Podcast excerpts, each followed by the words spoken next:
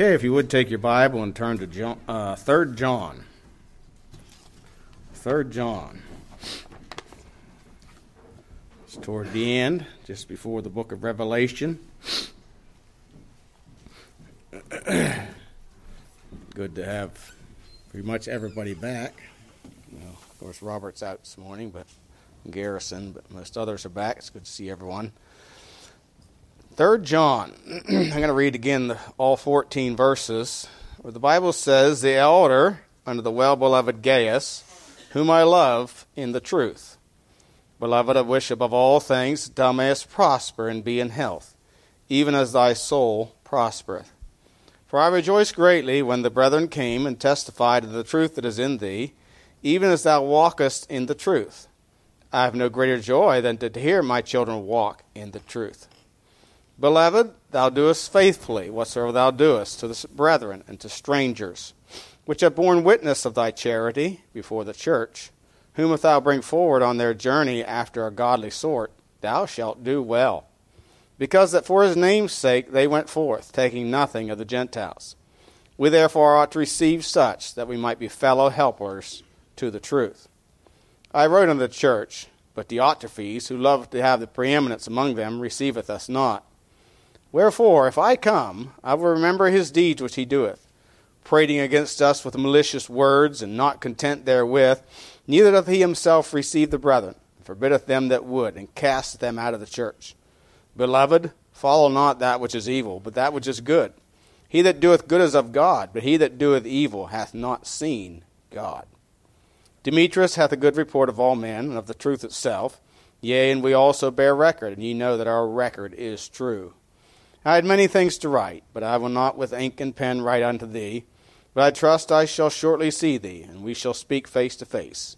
Peace be to thee. Our friends salute thee. Greet the friends by name. So, the title of the message this morning is Prospering for the Lord. Prospering for the Lord, taken there from verse 2. Let's go to prayer. Heavenly Father, we do thank you again for your love, your mercies, which are new every morning. Thank you for your faithfulness to us. We thank you for your written record that you've given us. And we pray as we look into this passage of Scripture this morning that we learn and grow in our understanding of thy truth and your desire and will for our lives, that we might glorify you, we might be laborers together with you and your fellow helpers in ministry. So, Lord, just, just help us, we pray, and be glorified, we pray in Jesus' name. Amen. This little epistle is not really it's written to a man as uh, sort of like first and second timothy and titus are written particularly to pastors uh, it's not certain who gaius is you know there's about the word the name gaius is quite frequent especially in the book of acts uh, there was a Gaius of Macedonia. There was a Gaius of Achaia. That all, these helped Paul. Uh, it's not certain whether they're the, the, they're all the same person or if there's there was more than one. It appears that there was more than one even in the book of Acts. And then this Gaius is probably another man by that same name. It was a common name evidently during that time. But it's written to him uh, and concerning uh, uh, laboring together and what and it, and it gives us a picture of what you know it appears that this is not a pastor but what uh, and, I, and I don't know how, hardly how to say this what people who are not in the ministry particularly how they labor together with those that are, that are in the ministry and are a vital and important part might say just as important as those who do labor in ministry and the value in that. And so, as we consider this this morning, on those three things, first of all, the prayer for prosperity. That's the first point. Now, I know that sounds strange, being coming from an independent Baptist preacher, but I don't think it'll be strange once you once I explain. Uh, so, the prayer for prosperity, the praise for providing hospitality, and then the peril of pride. So, first of all, the prayer for prosperity. We, we see this in verses 1 through 4. He says, The elder, we understand this to be John, under the well beloved Gaius, whom I love in the truth.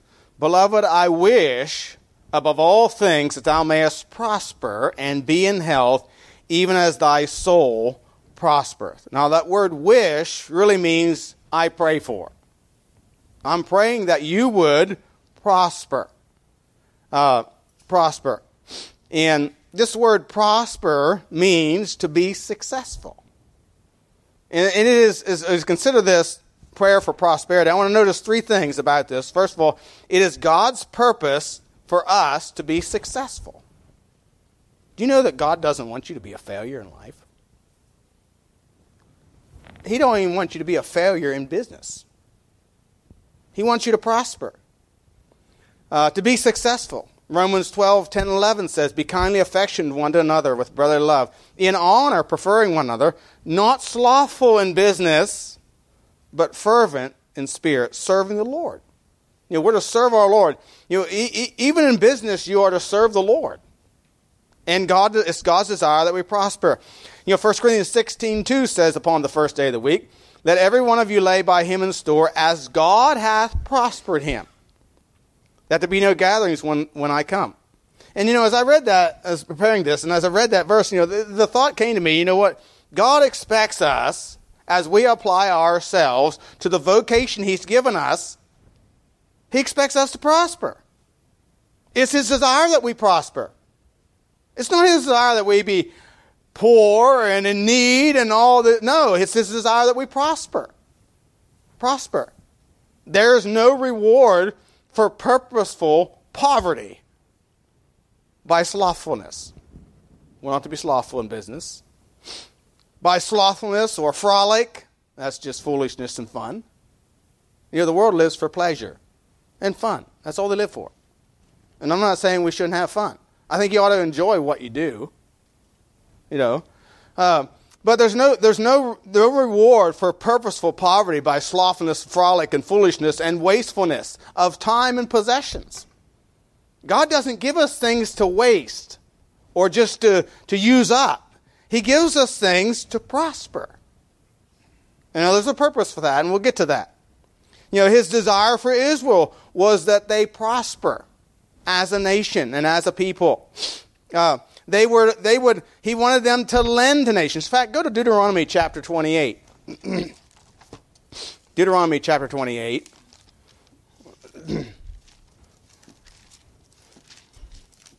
and verses 1 through 13. Deuteronomy 28, verse 1. And it shall come to pass, and notice the, the order here. There is an order here, and this is the blessing of God, and they are to walk with God. But it shall come to pass, if thou shalt hearken diligently unto the voice of the Lord thy God, to observe and to do all his commandments which I command thee this day, the Lord thy God will set thee on high above all nations of the earth. And all the blessings shall come on thee, all these blessings shall come on thee, and overtake thee. And if thou shalt hearken unto the voice of the Lord thy God. Now, now interesting, interesting, he says, all these blessings shall come on thee and overtake thee. It's, not, it's kind of like God's going to shower them on you if you diligently keep His commandments. You know, one of the commands of God is you're to work. That's a command. To have, to live, and to give. Anyway, let's go on. Verse 3 Blessed shalt thou be in the city, blessed shalt thou be in the field. Blessed shall be the fruit of thy body, and the fruit of thy ground, and the fruit of thy cattle, and the increase of thy kind, the flocks of thy sheep. Blessed shall be thy basket and thy store. Blessed shalt thou be when thou comest in, and blessed shalt thou be when thou goest out. The Lord shall cause thine enemies that rise up against thee to be smitten before thy face. They shall come out against thee one way, and be, flee before thee seven ways. The Lord shall command the blessing upon thee in thy store, storehouses and all that thou settest thine hand unto, and he shall bless thee in the land which the Lord thy God giveth thee. The Lord shall establish thee an holy people unto himself, as he has sworn unto thee, if thou shalt keep thy commandments of the Lord thy God, and walk in his ways. And all the people of the earth shall see that thou art called by the name of the Lord, and they shall be afraid of thee. And the Lord shall make thee plenteous in goods, in the fruit of thy body, in the fruit of thy cattle, in the fruit of thy ground, in the land which the Lord sware unto thy fathers to give thee. The Lord shall open unto thee his good treasure, the heaven to give rain unto thy land in his season, and to bless all the work of thine hand. And thou shalt lend unto many nations, and thou shalt not borrow. And the Lord shall make thee the head and not the tail, and thou shalt be above only. Thou shalt not be beneath if that thou hearken unto the commandments of the Lord thy God, which I command thee this day to observe and to do them. And so, you know, this was God's purpose and plan for Israel was that they prosper as a people. They would lend to nations and not borrow. And it is God's purpose for us to be successful. You know, uh, we are to be good stewards of what God has given us. Apply ourselves to what God has given us and to use it wisely for His glory. So, so you know, it's God's purpose for us to be successful. Secondly, it's the Lord's will for us to prosper, and this is the most important part, and everything else is prefaced by this to prosper spiritually. If you notice in verse 2, again, he said, Beloved, I wish, and above all things, that thou mayest prosper and be in health, even as thy soul prosper. Now, the word health here means to be sound, to be well, to be in good health, properly, metaphorically. It is u- phrase used of one whose Christian opinions are free from any admixture of error. So we're not we're talking about something beyond just health of body, we're talking about health of spirit. A heart that is right with God. Right with God.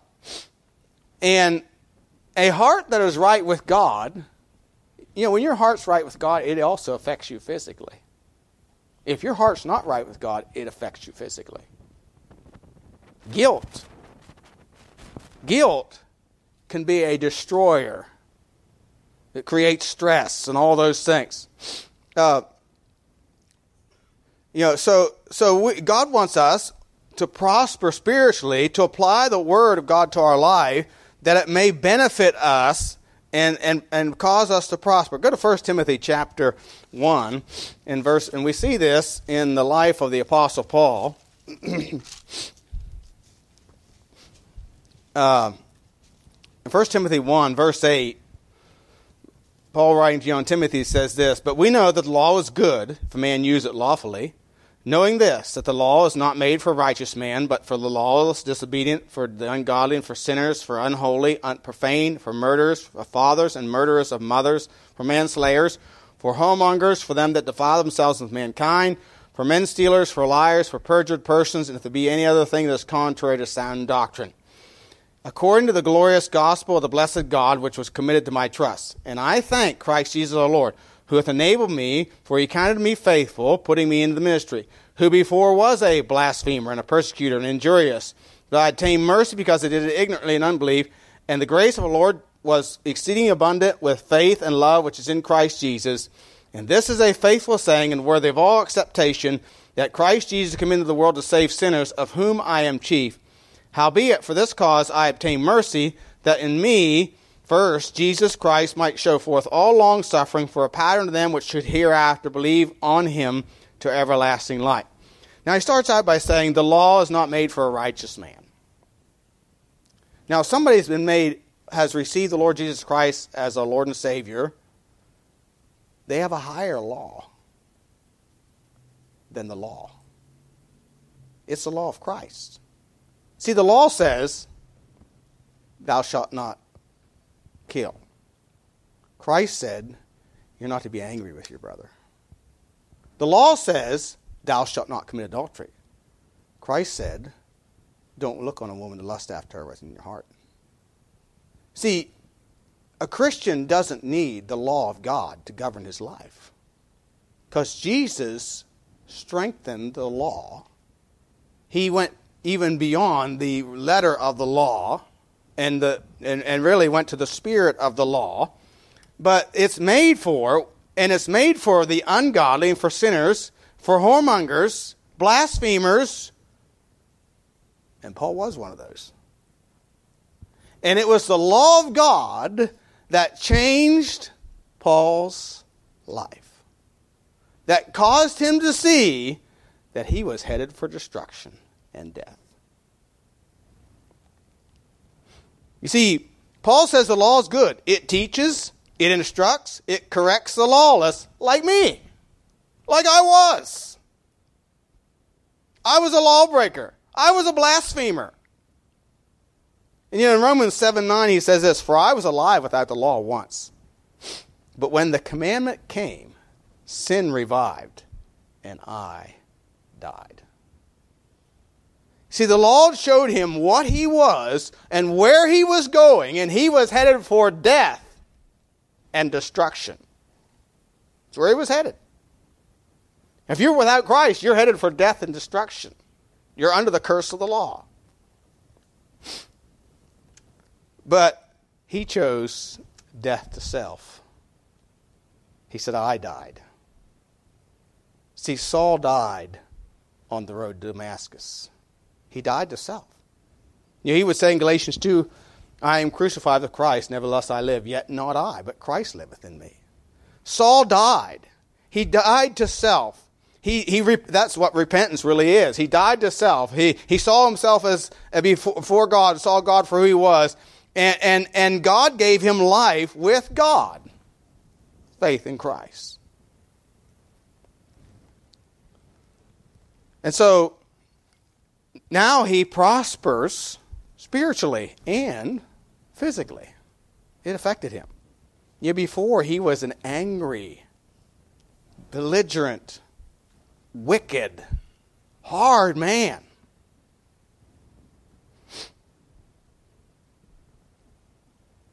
But now, a man who preaches the gospel. You see, it is the Lord's will that you prosper spiritually, that you choose life.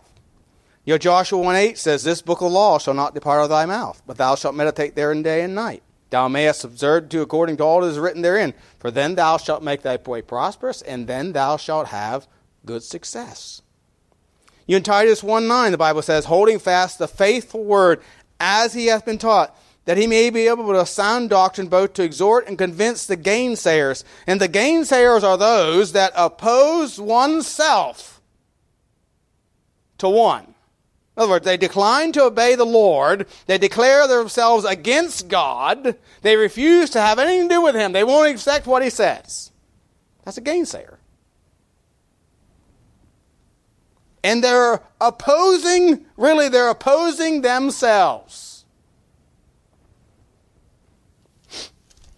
You Timothy, or Paul would write to Timothy in 2 Timothy chapter 2, in verse 24 and 26, and say, The servant of the Lord must not strive, but be gentle unto all men, apt to teach, patient, in meekness, instructing those that oppose themselves, if peradventure God will peradventure will give them repentance to the acknowledging of the truth, and recover themselves out of the snare of the devil, who are taken captive by him at his will.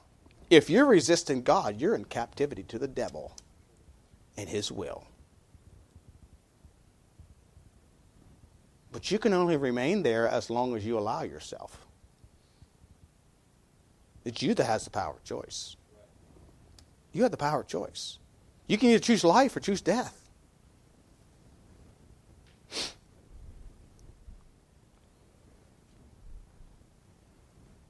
Paul wrote Titus and said, Speak thou the things which become sound doctrine. You know what you need? To heed to sound doctrine. To truth. Doctrine is really truth. What is right? It's the Lord's will for you and I to prosper spiritually, to walk with the Lord, to walk in truth. He goes on and says to walk in truth. You know, that's really what prospering means spiritually is to walk in truth. Verses 3 and 4 says, For I rejoice greatly when the brethren came and testified to the truth that is in thee, even as thou walkest in the truth. I have no greater joy than to hear that my children walk in truth. Now, it appears that Gaius may have been somebody that uh, John led to the Lord and he considered him his son in the faith. And so, and he says, you know, it, it, there's nothing that brings me as much joy as to, as to hear that my children walk in the truth. The word walketh here means, again, to regulate one's life. We looked at this a little bit last week. To conduct oneself according, oneself according to the truth. In Ephesians 4 1 and 2, he says, Paul said, I therefore, the prisoner of the Lord, beseech you that you walk worthy of the vocation wherewith you are called, with all lowliness and meekness and long suffering, forbearing one another in love. Romans 13 13 says, Let us walk honestly as in the day, not in rioting and drunkenness, not in chambering and wantonness, not in strife and envying, but put ye on the Lord Jesus Christ, and make not provision for the flesh to fulfill the lust thereof. Your chambering is cohabitation. Uh, uh, wantonness is unbridled lust. Living for pleasure. Strife is contention. Are you in strife?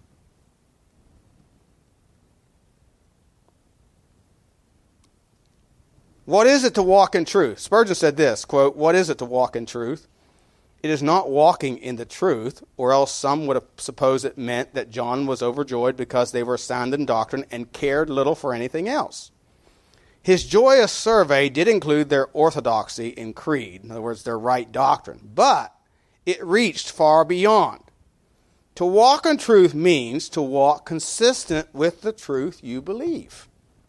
If you believe you are fallen, then walk.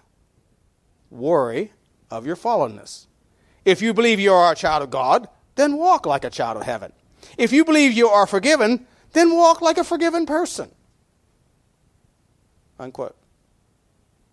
See, walk is more than just, I know it's right. It's walking in that right. It's living in that right. It's doing that right.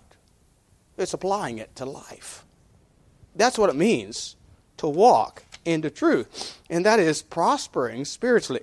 To walk in truth means that, is to walk in a way that is real, that is genuine, without any phoniness or concealment. Walking in truth is to walk in, in peace of mind and heart with the Lord.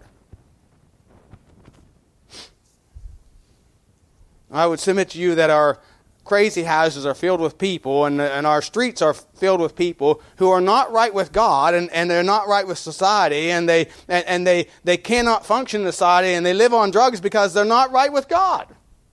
They have no peace of mind. If Proverbs 18:14 says the spirit of man will sustain his infirmity, but a wounded spirit who can bear? A wounded spirit. Proverbs 15:13 says a merry heart maketh a cheerful countenance, but by sorrow of the heart the spirit is broken. Proverbs 15:15 All the days of the afflicted are evil. Are you afflicted in your heart? your mind, your soul.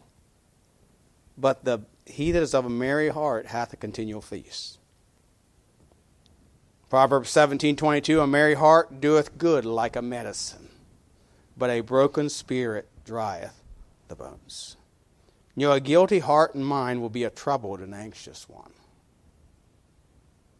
Whether it is spiritual or physical or material, God expects us to be good stewards of what He has given us and to prosper. Good stewards of our time, our talents, our abilities, our business, and that we may prosper in all areas of life for His glory. That's God's will. Secondly, we see the praise for providing hospitality. Verses 5 through 8. Beloved, thou doest faithfully whatsoever thou doest to the brethren and to strangers which have borne witness of thy charity before the church, whom if thou bring forward on their journey after a godly sort, thou shalt do well. Because that for his name's sake they went forth, taking nothing of the Gentiles. We therefore ought to receive such that we might be fellow helpers to the truth. Now, the word hospitality is not mentioned here, but this is what he's talking about. The word hospitality really means the quality or disposition of receiving and treating guests and strangers in a warm, friendly, generous way. Generous to guests. That's the idea of hospitality. The word is used 14 times, or not 14 times, four times in the New Testament. Romans 12, 13 says distributing to the necessity of the saints, given, given to hospitality. 1 Timothy 3, verse 2 says a bishop must be blameless, the husband of one wife, vigilant, sober, of good behavior, given to hospitality, apt to teach. Titus 1 8 again, but a lover of hospitality. This is speaking about uh, bishops or pastors also. A lover of hospitality, lover of good men, sober, just, holy, temperate. And 1 Peter 4 9 says, Use hospitality one to another without grudging. And he says he commends him, or he praises Gaius for being hospitable to brethren and strangers. Now, we understand who brethren are other believers, but strangers. This word's used several times in the scriptures, and it's a little bit, it's not really clear exactly what it exactly it means, but it's defined as a foreigner, stranger, alien, without knowledge of, without a share in. And uh, to help us understand the, word stranger, Job 31 32 says, The stranger did not lodge in the street, but I opened my doors to the traveler. So it was somebody he did not know. You know, there's a story about a wayfaring man, and he, he camps out in the night in the street, and this old man comes out of the field. This is in Judges, actually, and he sees him out in the street, and he says, you know, in Byler's revised version here, look, you, you can't stay in the street. Come into my house. And so he took the stranger into the house. This is kind of the idea. He was hospitable. Uh, now in Hebrews 11, 13, the Bible says this, These all died in faith, not having received the promises, having seen them afar off, and were persuaded of them, and embraced them, and confessed that they were strangers and pilgrims on earth. So here in this passage, it's obviously talking about Christian people. Now we know from history that this writing was a time of great persecution. So it is probable that sometimes pastors, missionaries, and they've been called evangelists, missionaries, would be on the run from persecution, fleeing for their lives. And leaders, you know, we know that leaders were sought out for arrest and for persecution. And it would be just a few years, and John himself would be banished to the Isle of Patmos. Revelation chapter 1 tells us this. And so, this man, Gaius, he gave himself to providing lodging and shelter for brethren and strangers. Strangers. Uh, and and uh, John commends him he says in verse 6, which have borne witness of thy charity. Now, the word charity means benevolence, so he provided out of his own means for these strangers and brethren who would pass through the area and provide lodging and food and shelter whatever they needed uh, for them. and But it goes beyond that. If you notice in verse 6 also, he says, which have borne witness of thy charity before the church whom if thou bring forward on their journey. Now, the word, the word, or the words thou bring forward on the journey are one Greek word, which really mean to set one forward to fit him out with requisites for his journey. Or so, okay, so if a stranger comes through and he doesn't have anything. He may be running from the authorities. He doesn't want to make himself known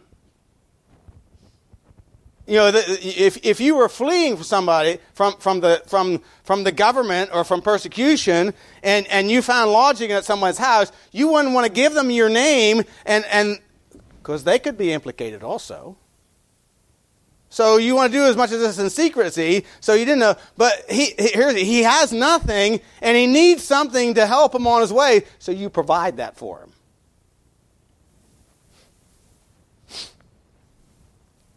You know, in today's society, you might have an extra car, so you'd give him a car. You might have some some some canned goods and that, that he could eat, you know, in days and weeks ahead. So you give him some of that. So he, he might need some extra clothing, and so you give him some clothing. In other words, you provide all the things that he needs for his journey. That's the idea here. And this was what Gaius was doing. Now, let me ask you a question. If Gaius wasn't prosperous, could he do this?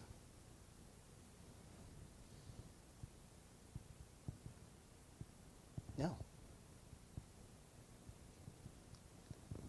But Gaius Notice what he calls them here. In verse 8, we therefore ought to receive such that we might be fellow helpers to the truth.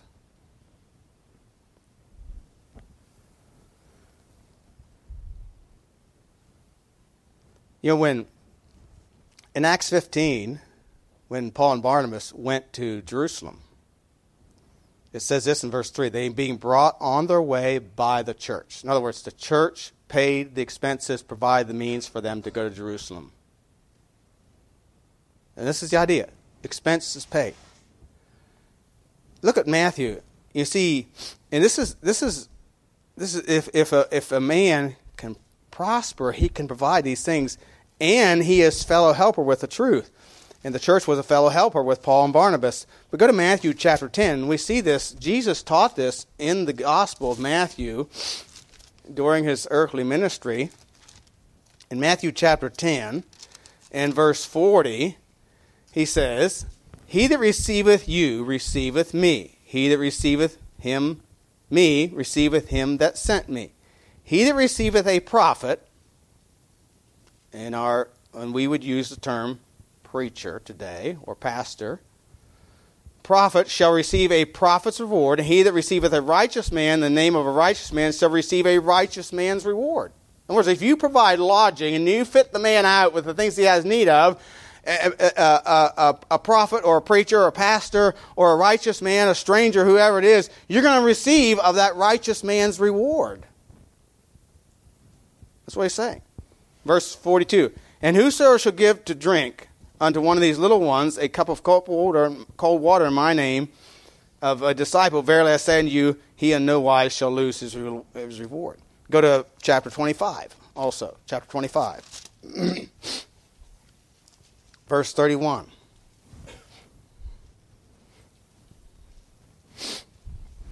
Chapter 25, verse 31. When the Son of Man shall come in his glory. So now we're, now we're at the judgment. And all the holy angels with him, and he shall sit upon the throne of his glory. And before him shall be gathered all nations, and he shall separate them one from another, as a shepherd divideth his sheep from the goats.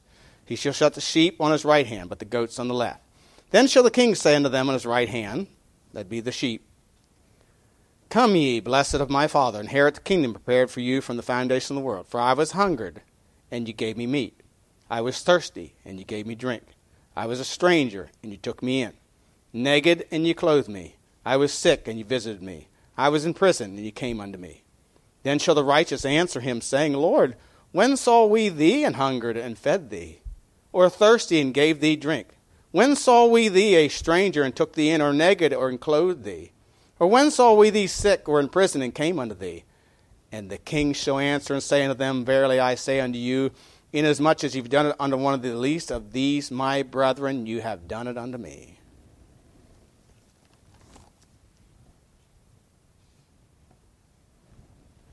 You see,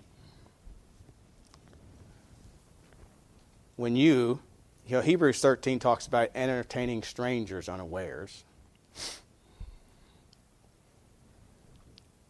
And that's the same idea here.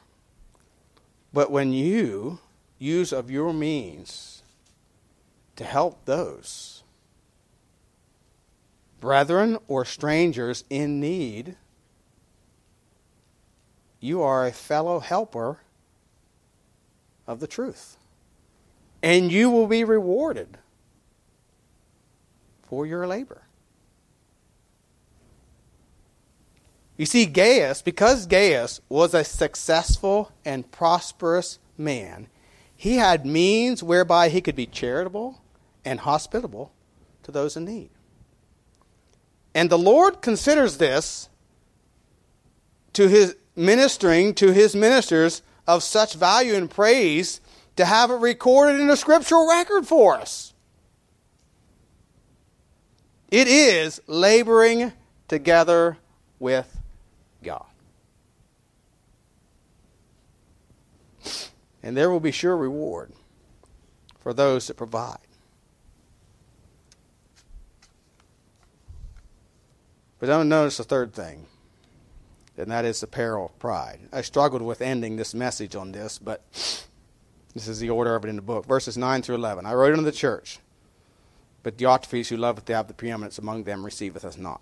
Wherefore, if I come, I will remember his deeds which he doeth, prating against us with malicious words, and not content therewith.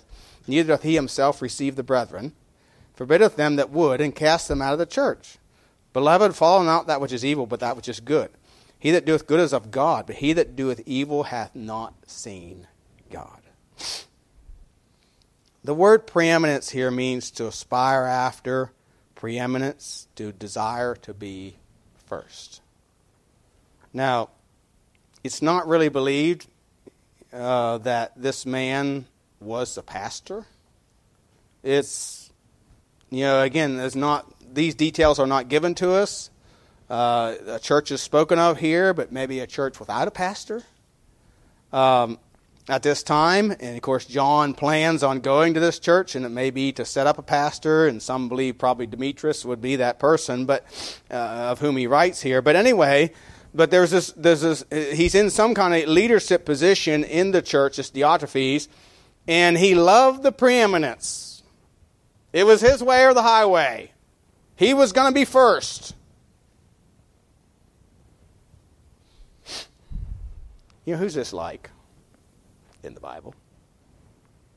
One commentator said this quote, This is the original and greatest of all sins. It is the sin of Satan, who was unwilling to be what God had created him to be, and who desired rather to be like the Most High. It is the opposite of the nature of Christ, who being in the form of God, thought not rather to be equal God, but made himself of no reputation. Took upon him the form of a servant. You know, Satan said in Isaiah 14, Thou hast said in thine heart, I will ascend into heaven, I will exalt my throne above the stars of God. I will sit also upon the mount of the congregation the sides of the north. I will ascend above the height of the clouds. I will be like the Most High. This is pride. Love to have the preeminence.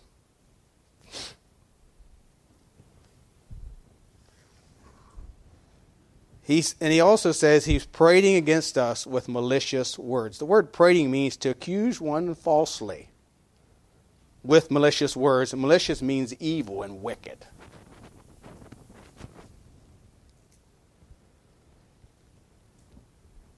Somebody has said that, quote, the root of this word was a word that's used to describe the action of water boiling up and throwing off bubbles. You ever, you ever put a pot on the stove with water in it, and you and you maybe left it longer than you wanted it, and, and you know it's giving off bubbles. And what good are the bubbles?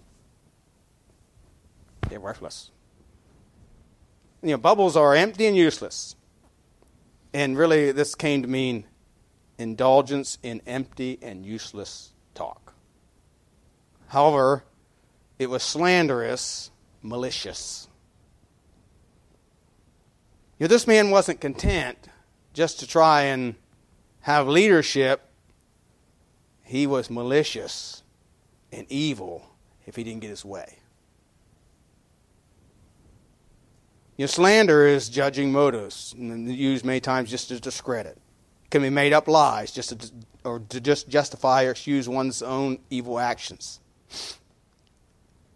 You know, they did this, so I can do that. That's kind of the idea, you know. Sin's never justified on the basis of someone else's sin. No, it was all it was it's self-serving. It always is. Diotrephes was only considering himself. He did not consider the brethren. He did not consider the Lord or the Lord's will. It was all about him and what he wanted. And John says very pointedly that he that doeth good is of God, he that doeth evil hath not seen God. This man is wicked and evil. If you're all about yourself,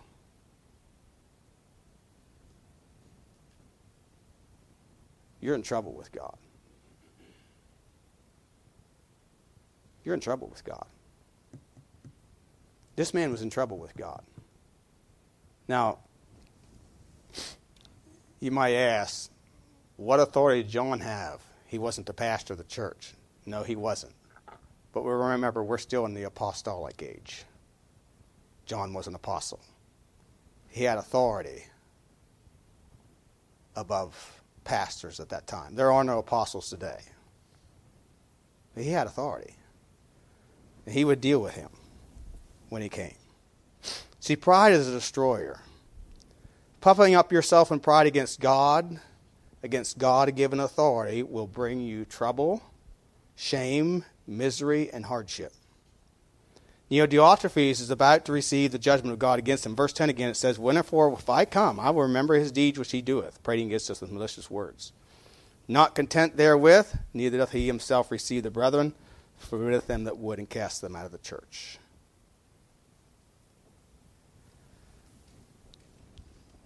But I'll conclude with this. Know, we need to be of those that walk in truth that are of good report. Look at verse 12. Demetrius hath good report of all men, and of the truth itself. Yea, and we also bear record, and you know that our record is true. Be of those that of good report. That word good report means have an honorable testimony. Be those that are fellow helpers to the truth.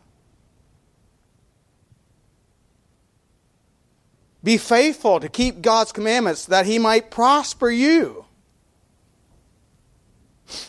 so that you can be more effective as a fellow helper to the truth.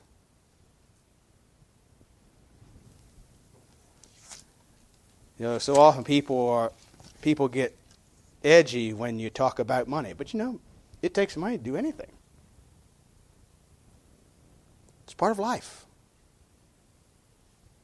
It takes money to run a ministry,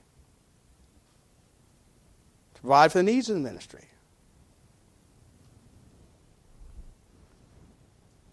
And though you may not be in the ministry, quote unquote, you can be a fellow helper in the ministry. If you will be faithful to what God has given you to do and let Him prosper you, that you may use that prosperity for his glory. See, Diotrephes was all about, oh, he wanted to prosper, but he, it was all about him. Gaius wanted to prosper, but he wanted to use his prosperity not only to help himself, but to be a fellow helper to the truth.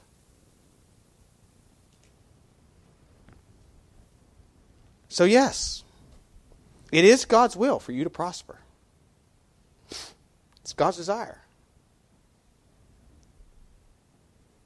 But will you seek Him first? You know, the key to Israel was they were to keep His commandments, and He would prosper them. Matthew 6.33 says, Seek ye first the kingdom of God and His righteousness, and all these things shall be added. And it's God that does the adding. You can think you can work it out your own way. And I've seen many of them try it.